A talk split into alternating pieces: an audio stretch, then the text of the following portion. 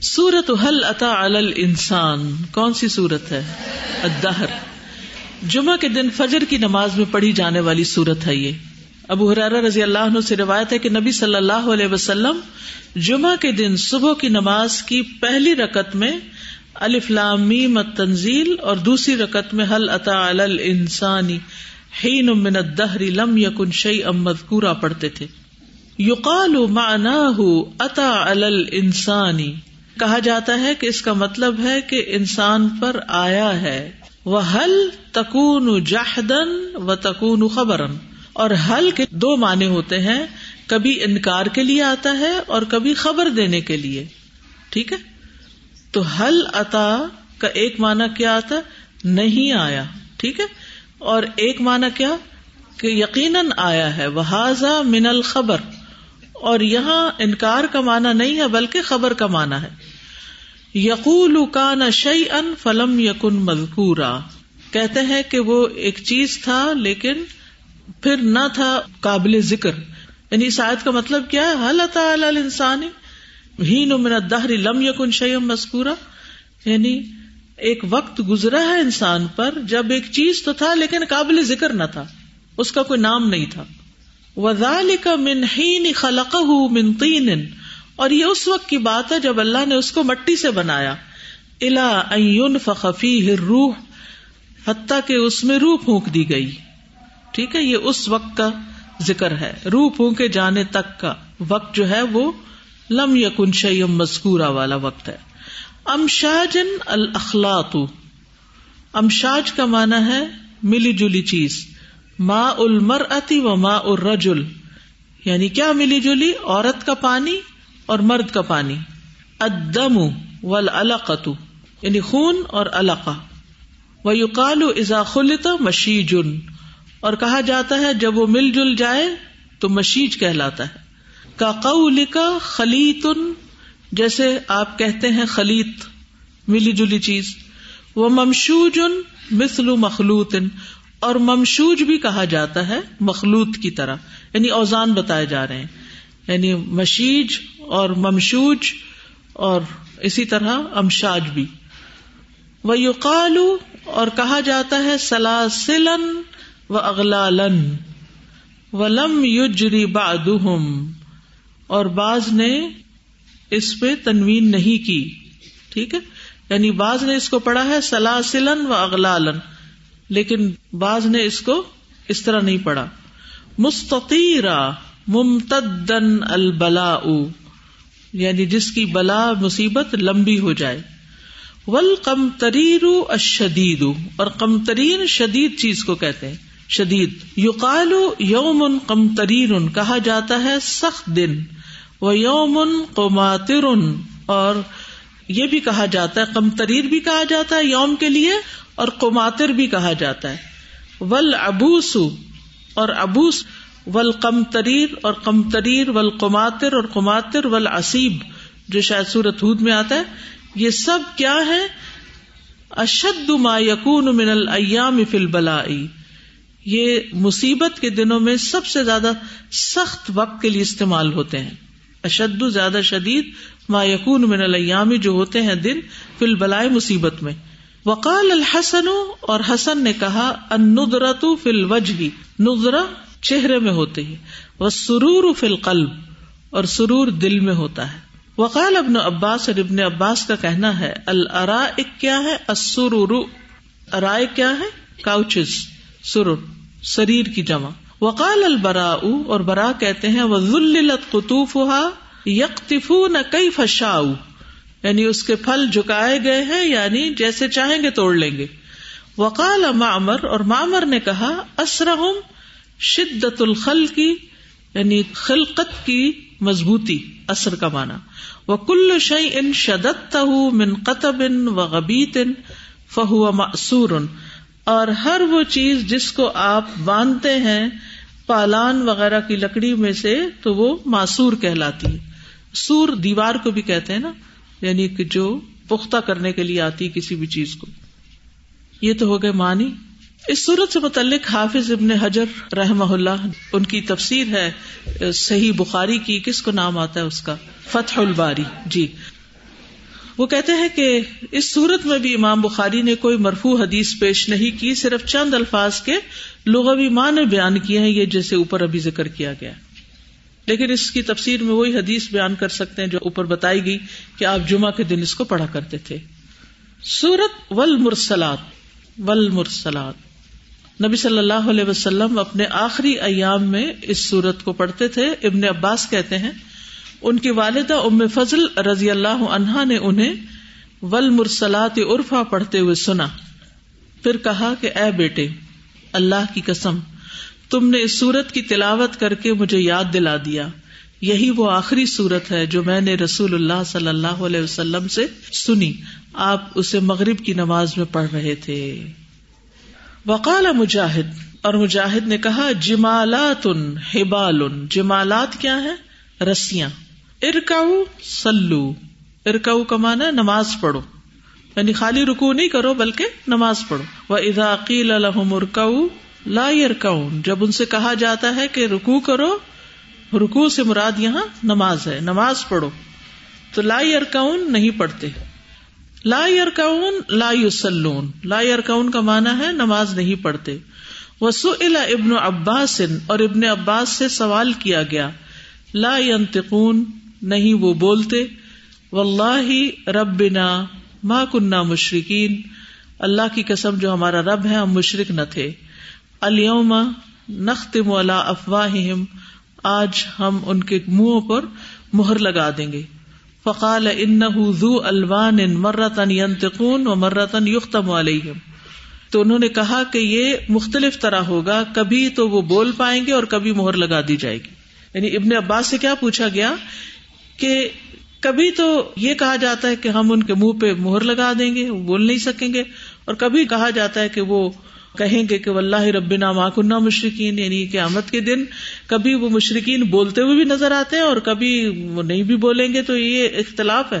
تو انہوں نے کہا کہ یہ دو مختلف حالات کا ذکر ہے۔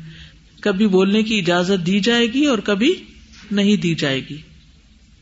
حدثني محمود، حدثنا عبید اللہ ان اسرائیل ان منصور ان ابراہیم ان القمت ان عبد اللہ رضی اللہ عنہ قال عبد اللہ رضی اللہ عنہ کہتے ہیں عبد اللہ بن مسعود ہے یہاں کالا کنہ رسول اللہ صلی اللہ علیہ وسلم۔ وہ کہتے ہیں کہ ہم رسول اللہ صلی اللہ علیہ وسلم کے ساتھ تھے۔ وہ ان ضلع ہی ولمرسلات اور آپ پر سورت مرسلات نازل ہوئی۔ وہ ان تلقا منفی ہی اور ہم اس کو اخذ کر رہے تھے، لے رہے تھے، سن رہے تھے آپ کے دہن مبارک سے۔ فی کا مطلب ہوتا ہے منہ۔ فخر اجت حیتن تو ایک سانپ نکل آیا۔ فب تدرنا تو ہم جلدی اس کے پیچھے گئے۔ فسبقت نہ تو وہ ہم سے آگے نکل گیا۔ فدخلت جوہ رہا وہ اپنے سوراخ میں بل میں گھس گیا۔ فقال رسول اللہ صلی اللہ علیہ وسلم وقیت شرکم کما وقی تم شررہا وہ تمہارے شر سے بچا لی گئی، جیسے تم اس کے شر سے بچائے گئے۔ یعنی تم سانپ سے بچ گئے، سانپ تم سے بچ گیا۔ کتنی خوبصورت بات کی آپ نے۔ اگلی حدیث ہے، حدثنا ابدتو ابن عبد اللہ اخبر ابن آدم ان اسرائیل ان منصور ان بحادا و ان اسرائیل ان العمشی ان ابراہیم ان القمت ان عبد اللہ مسلح یعنی اس سند میں بھی حضرت عبداللہ سے دوسری سند ہے، لیکن عبداللہ بن مسعود سے ایسی روایت ہوا۔ وہ تابا اسود ابن عامر ان اسرائیل۔ وقال حفص و ابو معاویہ و سلیمان ابن کرمن ان العامش ان ابراہیم ان الاسود قال یحیی ابن حماد اخبرنا ابو عوانتا ان مغیرتا ان ابراہیم ان القمتا ان عبد اللہ وقال ابن اسحاق ان عبد الرحمن ابن الاسود ان ابیہ ان عبد اللہ یہ مختلف سندیں بتائی ہیں امام بخاری نے اسی حدیث کے لیے حدثنا قطعبتو حدثنا جریر ان العامشی ان ابراہیم ان الاسودی کالا کالا عبد اللہ بینا نہ رسول اللہ صلی اللہ علیہ وسلم فی غار۔ اس دوران کے ہم رسول اللہ صلی اللہ علیہ وسلم کے ساتھ ایک غار میں تھے۔ اد نزلت علیہ ول مرسلات جب آپ پر ول مرسلات نازل ہو گئی۔ یعنی تعلیم کا سلسلہ ہر جگہ ہے۔ ضروری نہیں کہ گھر میں ہے یا مسجد میں یا مدرسے میں ہے اٹس پارٹ آف لائف کہیں بھی ہو سکتا ہے۔ جیسے بعض لوگ کہتے ہیں نا کہ ہمیں قرآن پڑھنے کا وقت نہیں ملتا، کیونکہ وقت سے مراد وہ کیا لیتے ہیں؟ ایک وقت میں ایک گھنٹہ ان کو مل جائے تو پھر وہ پڑھے تو سب لوگوں کے پاس تو ایسا نہیں ہوتا بازو کے، خصوصاً جب آپ پریکٹیکل لائف میں ہوتے ہیں۔ ابھی تو آپ کے پڑھنے کے دن ہے پھر بھی آپ کو گھر والے بھی وقت دے دیتے ہیں، ہاسٹل میں بھی آپ کو وقت مل جاتا ہے۔ لیکن جب آپ کے بچے چھوٹے ہوں گے اور مہمانوں کی ذمہ داریاں اور اور بیماروں کی اور بہت ساری چیزیں، تو پھر آپ کو اس طرح اپنے لیے گھنٹہ، دو گھنٹہ ملنا بہت مشکل ہو جائے گا۔ تو پھر کیا آپ قرآن چھوڑ بیٹھے کہ بہت سے لوگ اسی خوف میں رہتے ہیں۔ گھر جائیں گے تو کیا بنے گا؟ گھر جائیں گے تو پھر یہ روٹین نہیں ہوگی تو پھر ہم قرآن نہیں پڑھ سکیں گے۔ تو پھر کیا سے روٹین بنانی ہے؟ کیا کرنا ہے؟ ہوں غار میں بھی پڑھنا ہے، کچن میں بھی پڑھنا ہے، اور بیڈ روم میں بھی، اور صحن میں بھی، اور گاڑی میں بھی، اور جہاں موقع مل جائے وہاں۔ جس شخص کی یہ عادت ہو جائے نا کہ جہاں موقع ملا قرآن پڑھنے لگ گئے، وہ پھر قرآن اس سے نہیں جدا ہوتا۔ لیکن جنہوں نے بس صرف اس کو ایک خانے میں ڈالا ہوا نا کہ اس خانے میں ہم پڑھیں گے، تو وہ پھر مشکل ہے۔ نہ رسول اللہ صلی اللہ علیہ وسلم فی غار از نزل تلئی ول مرسلاتی فتح منفی ہی تو ہم نے اس کو آپ کے منہ سے لے لیا۔ ٹھیک ہے؟ یعنی آپ سے ڈائریکٹ لے رہے تھے ہم۔ وہ ان نفاح لرت بن اور ابھی آپ کا منہ تر تھا۔ قرآن پڑھتے ہوئے بعض اوقات اپنے منہ سے مٹھاس محسوس ہونے لگتی پتہ نہیں آپ کو کبھی ہوئی کہ نہیں۔ لرت بن بہا از خرجت حیتن جب ایک سانپ نکل آیا، فقال رسول اللہ صلی اللہ علیہ وسلم۔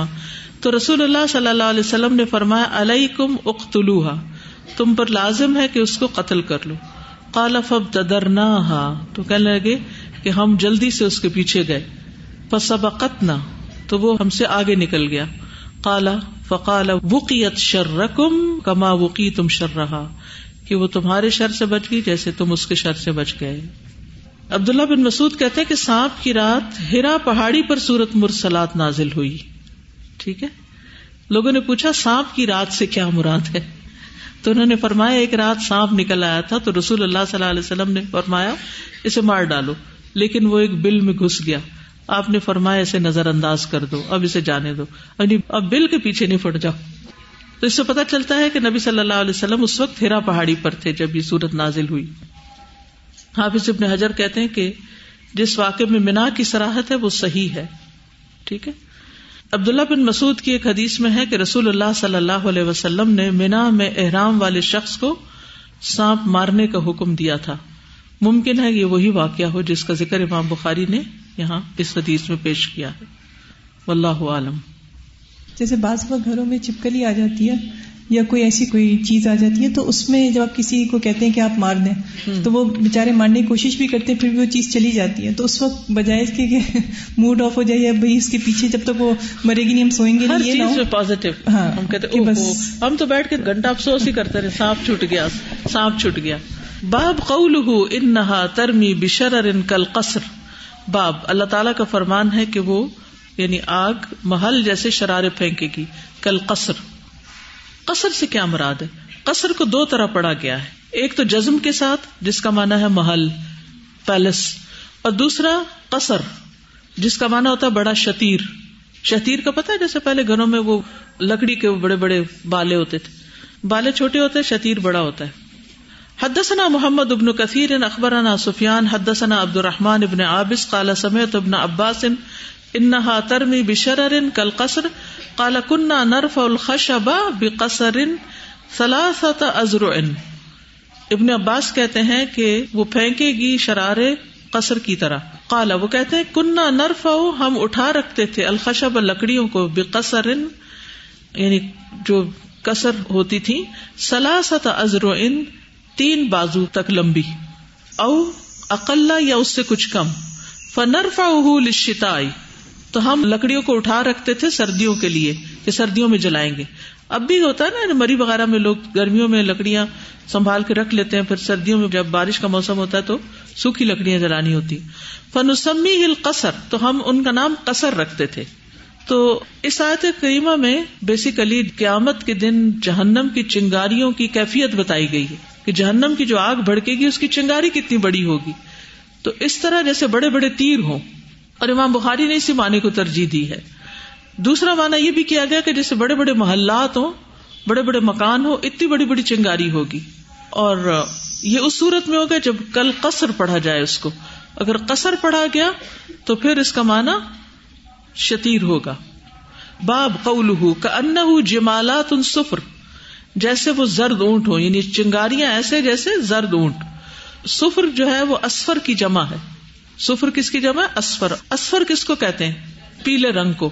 اور اس سے مراد زرد اونٹ ہے لیکن عربی میں سیاہی کے معنوں میں بھی استعمال ہوتا ہے۔ ٹھیک ہے؟ تو اس معنی کی بنا پہ یہ مطلب ہوگا کہ جہنم کی ایک ایک چنگاری اتنی بڑی ہوگی جیسے محلات ہوتے ہیں۔ پھر چنگاری جب نیچے کو پھٹے گی تو اس کے اتنے بڑے بڑے ٹکڑے ہو جائیں گے جیسے اونٹ ہوتے ہیں۔ یعنی بہت بڑی بلڈنگ جتنی ایک چنگاری اور وہ چنگاریاں پھٹتی بھی ہے نا، تو وہ جیسے چلتے اونٹ۔ حدثنا عمرو ابن علی، حدثنا یحییٰ اخبرنا سفیان، حدثنی عبد الرحمن ابن عابس سمیت ابن عباس رضی اللہ عنہما ترمی بشرر کل قصر کا معنی کیا ہے؟ کالا کننا نعمد الى الخشبتی، کہ ہم ارادہ کرتے تھے لکڑی کا سلاست ازرین تین ہاتھ اوفو کزالک یا اس سے اوپر۔ فنرفا شتائی تو ہم اس کو اٹھا رکھتے تھے سردیوں کے لیے۔ فنسمی ہل قصر تو ان لکڑیوں کو جو تین تین ہاتھ ہوتی تھی، قصر کہتے تھے۔ کہ ان جمالات ان سفر حبال السفن جمالات ان سفر کا ایک معنی کیا ہے؟ کشتیوں کی رسیاں۔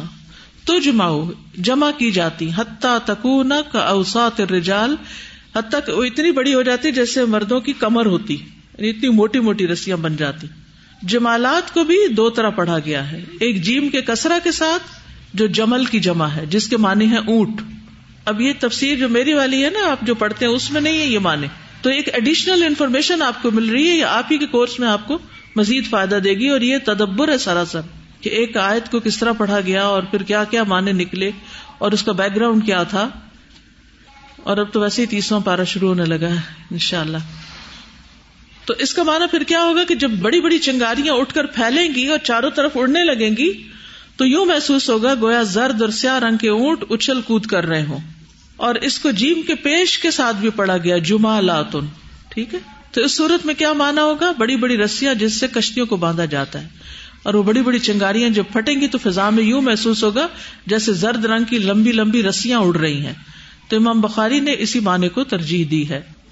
باب قول ہاضا یوم ینتقون یہ دن ہے کہ وہ بولیں گے نہیں۔ ولا ازن الحم فیا اس کے بعد کی آیت ہے۔ اور نہ انہیں اجازت دی جائے گی کہ وہ کوئی ازر پیش کر سکے یعنی قیامت کے دن جب ان کے سامنے ان کے اعمال آئیں گے تو وہ حیران ہو جائیں گے اور ہر چیز کی گواہیاں موجود ہوں گی، تو اس وقت وہ کچھ کہہ نہ سکیں گے اور انہیں اجازت بھی نہ دی جائے گی۔ معذرت کرنے کا موقع نہ دیا جائے گا۔ اور یہ اہل جہنم کی آخری حالت ہوگی۔ حدثنا عمر ابن حفص ابن غیاس حدثنا ابی، حدثنا الامش حدثني ابراہیم عن الاسود، عن عبد الله قال بينما نحن مع النبي صلى الله عليه وسلم في غار اذ نزلت عليه والمرسلات۔ ابراہیم اسود سے روایت کرتے ہیں کہ جب ہم نبی صلی اللہ علیہ وسلم کے ساتھ تھے غار میں از نزلت علیہ والمرسلات، تو آپ پر والمرسلات نازل ہوئی۔ فانه ليتلوها، تو آپ اس کو پڑھ رہے تھے۔ وہ انی لا منفی ہی اور میں آپ کے منہ سے اس کو لے رہا تھا۔ وہ ان نفا رت بن بہا آپ کا منہ اس سے تر تھا۔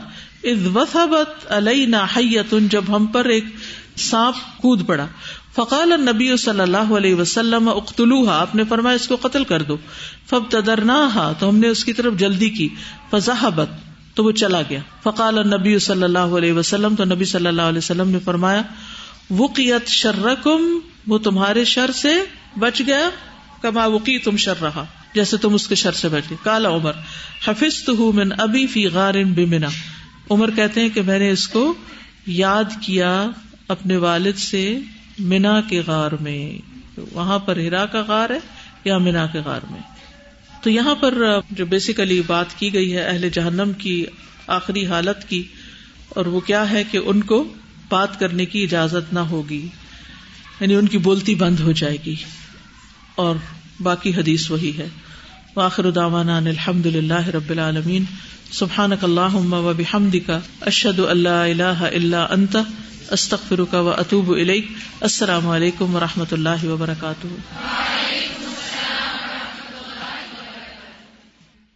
بسم الله الرحمن الرحيم.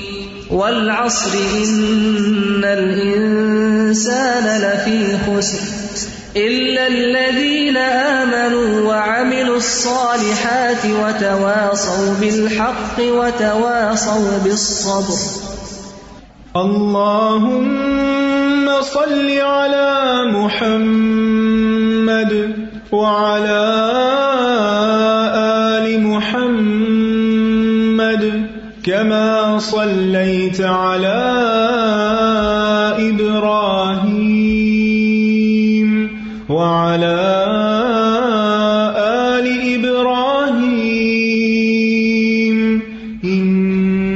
حميد